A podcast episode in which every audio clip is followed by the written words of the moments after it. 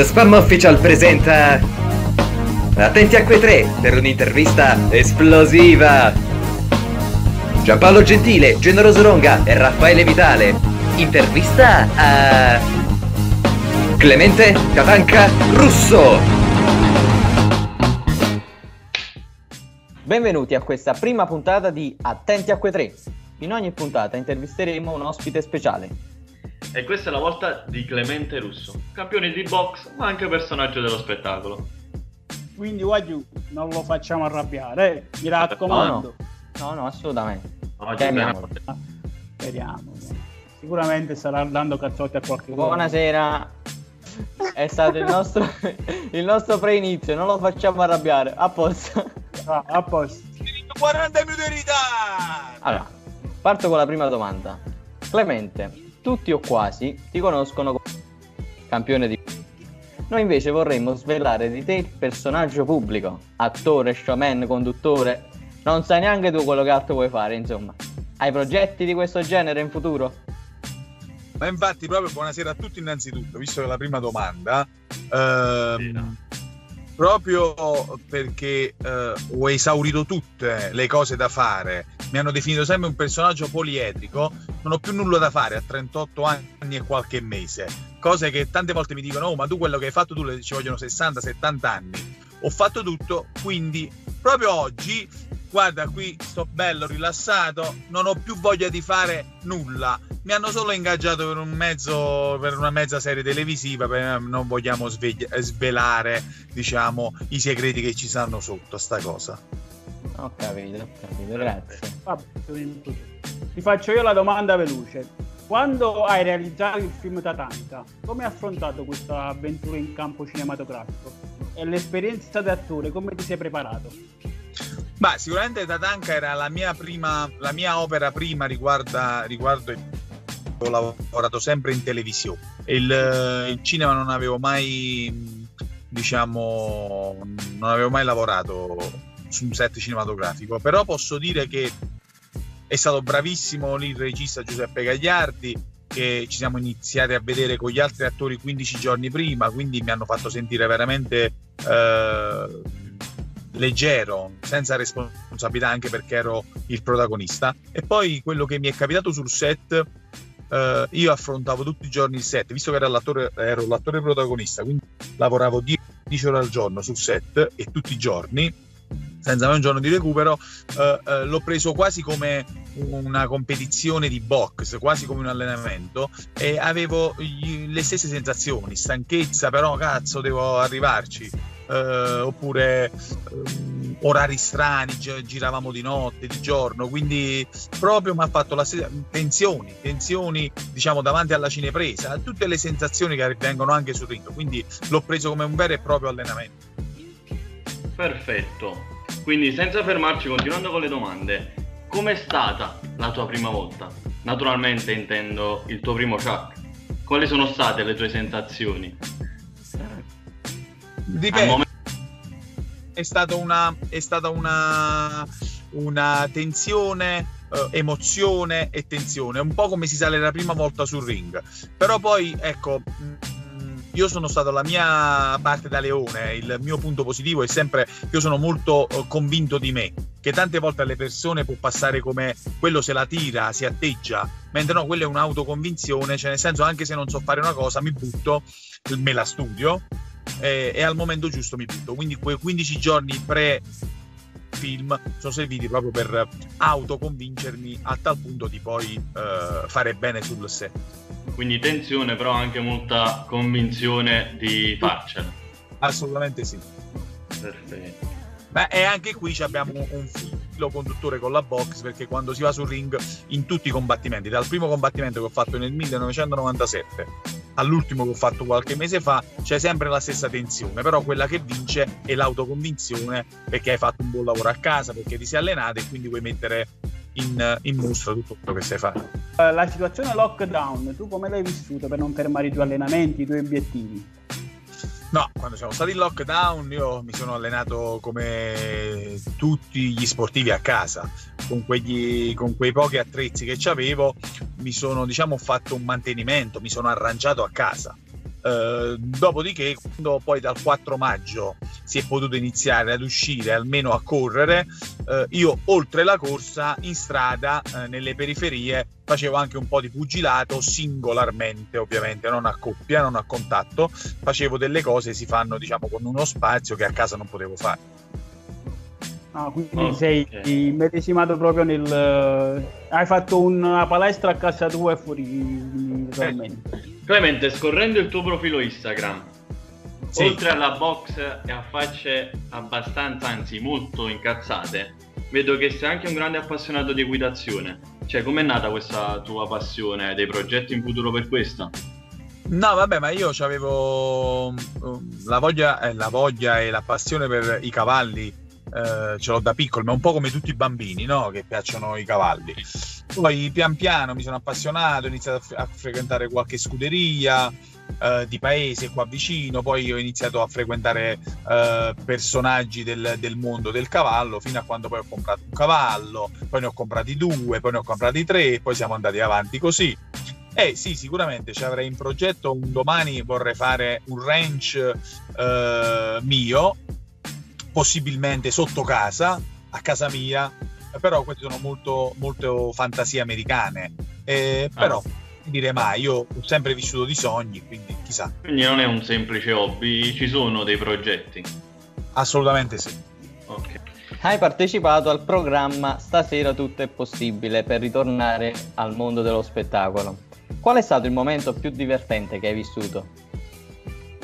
Ma eh, stasera tutto è possibile, è stato un bel format con all'epoca conduceva Amadeus qualche anno fa. Ci siamo divertiti innanzitutto, poi stavo con un cast quella sera tra Francesco Valantoni, Sergio Assisi, eh, eravamo in viaggio Chi più ne ha più ne mette. quindi ci siamo stradivertiti. Forse il momento più divertente della trasmissione non è stata come per tutti la casa inclinata, ma è stato il gioco del labiale, cioè nel senso che io avevo delle cuffie. E qua, e qua casca l'asino, e qui casca perché? È vero che ci hai detto che vai un po' di fretta, però noi abbiamo pensato che tu ci avresti dato questa risposta, quindi allora abbiamo detto perché non proviamo a farlo un po' questo segui il labiale? E quindi io ora ti, legg- ti dirò una frase, ovviamente staccherò il microfono per non farti sentire, io ti sentirò come gli altri ovviamente, e tu proverai a indovinare, poi vediamo, va bene? Vai! Vabbè, gli diamo una mano, Gino, casomai.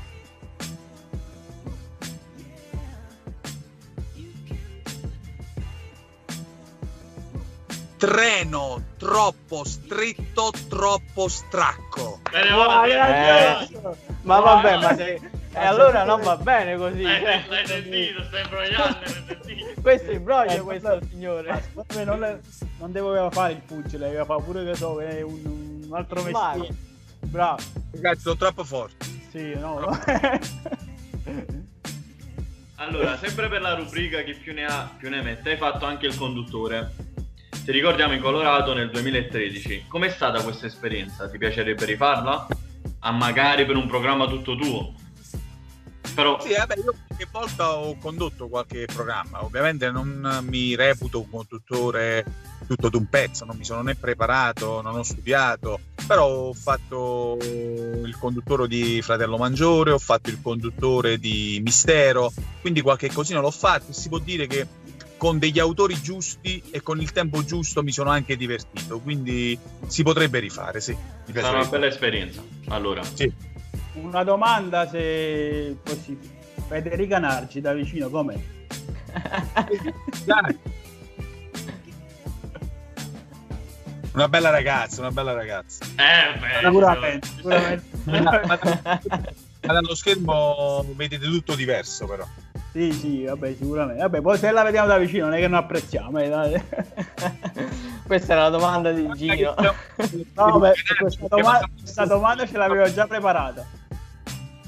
Però tu c'hai un debole forse per Federica Naggi perché forse mi, hai chiesto solo di lei. Cioè, eh, No, non, è, non è che non mi interessa di Paolo Ruffini che... cioè. Andiamo Vai. avanti. quattro Hai minuti. Hai programmi in futuro pro- proprio per il mondo del cinema più selettivo oppure addirittura teatrale? Come vedi il teatro, per esempio? Hai intenzione invece di il teatro a me è sempre piaciuto, eh, qualche volta forse l'ho anche fatto, ho anche partecipato in qualche, da Camen, qualche commedia che non mi ricordo il nome perché sta passando, stiamo parlando di tantissimi anni fa, e, però il teatro ecco è un po' come uh, un vero e proprio lavoro, c'è bisogno di dedicarci tanto tempo, tante prove e quindi oggi io non, non me lo posso permettere, non ho tempo. Capito. Hai intenzione di eh, migliorare un po' qualche tecnica attoriale per eh, il futuro? O...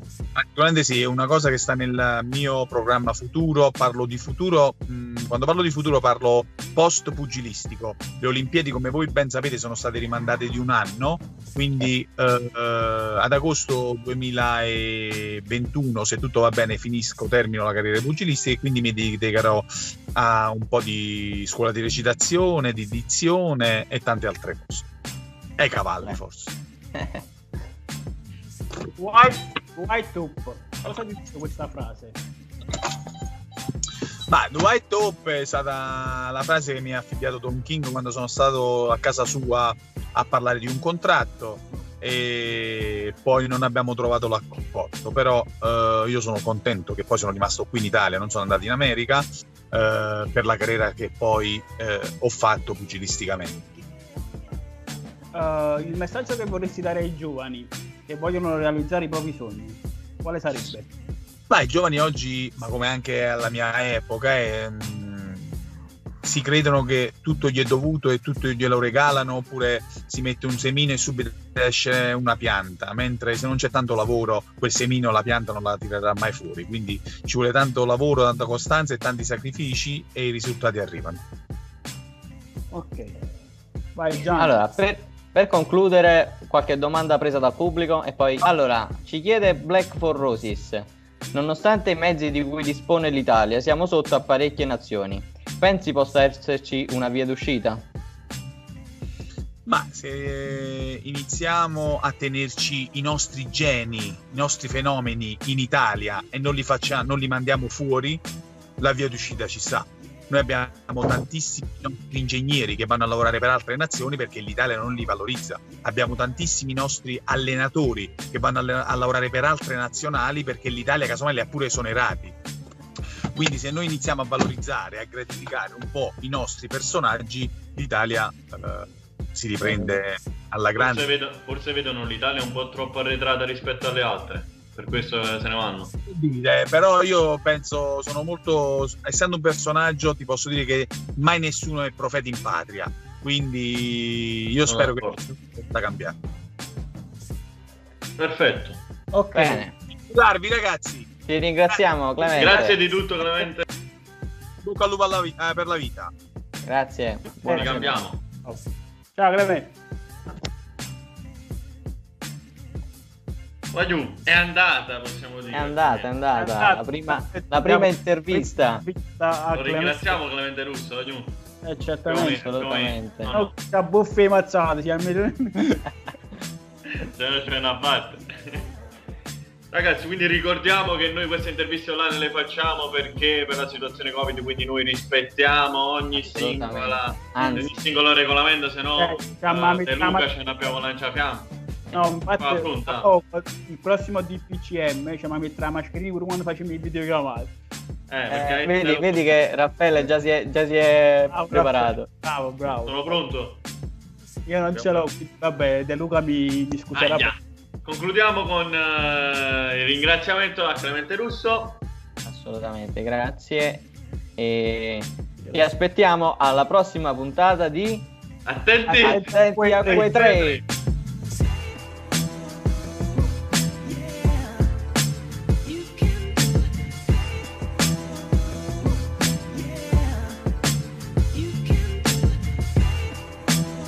Grazie per averci seguito. Alla prossima puntata di Attenti a quei tre e mi raccomando, seguiteci sui social.